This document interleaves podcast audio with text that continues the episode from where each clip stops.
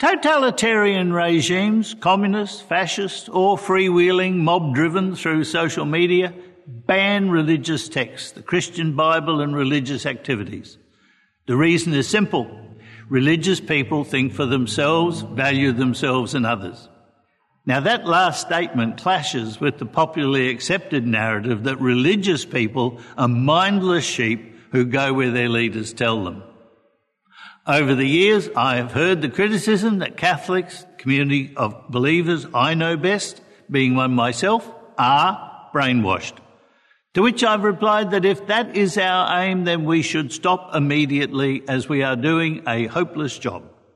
If only 10% come to Sunday Mass regularly, then we have failed in our mind control. Religious people do think for themselves and have a deep sense of their self-worth and the worth of others. Even deciding not to go to Mass indicates that they're thinking and making decisions. The totalitarian regimes cannot touch such individuals who know that God is interested in them and listens to them, especially those who are injured, orphans, or widows. The prayer of the humble, as we hear, pierces the clouds. They keep praying until God notices them. Their belief is that God is close to the broken-hearted. Regimes may do their best to crush their spirits, but God will save them.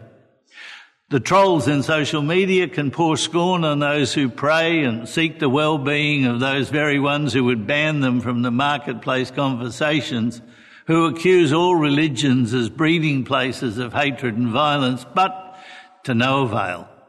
With St. Paul, religious believers pour their lives out as an offering to God of all mercy. They do fight the good fight. They run the race to the end.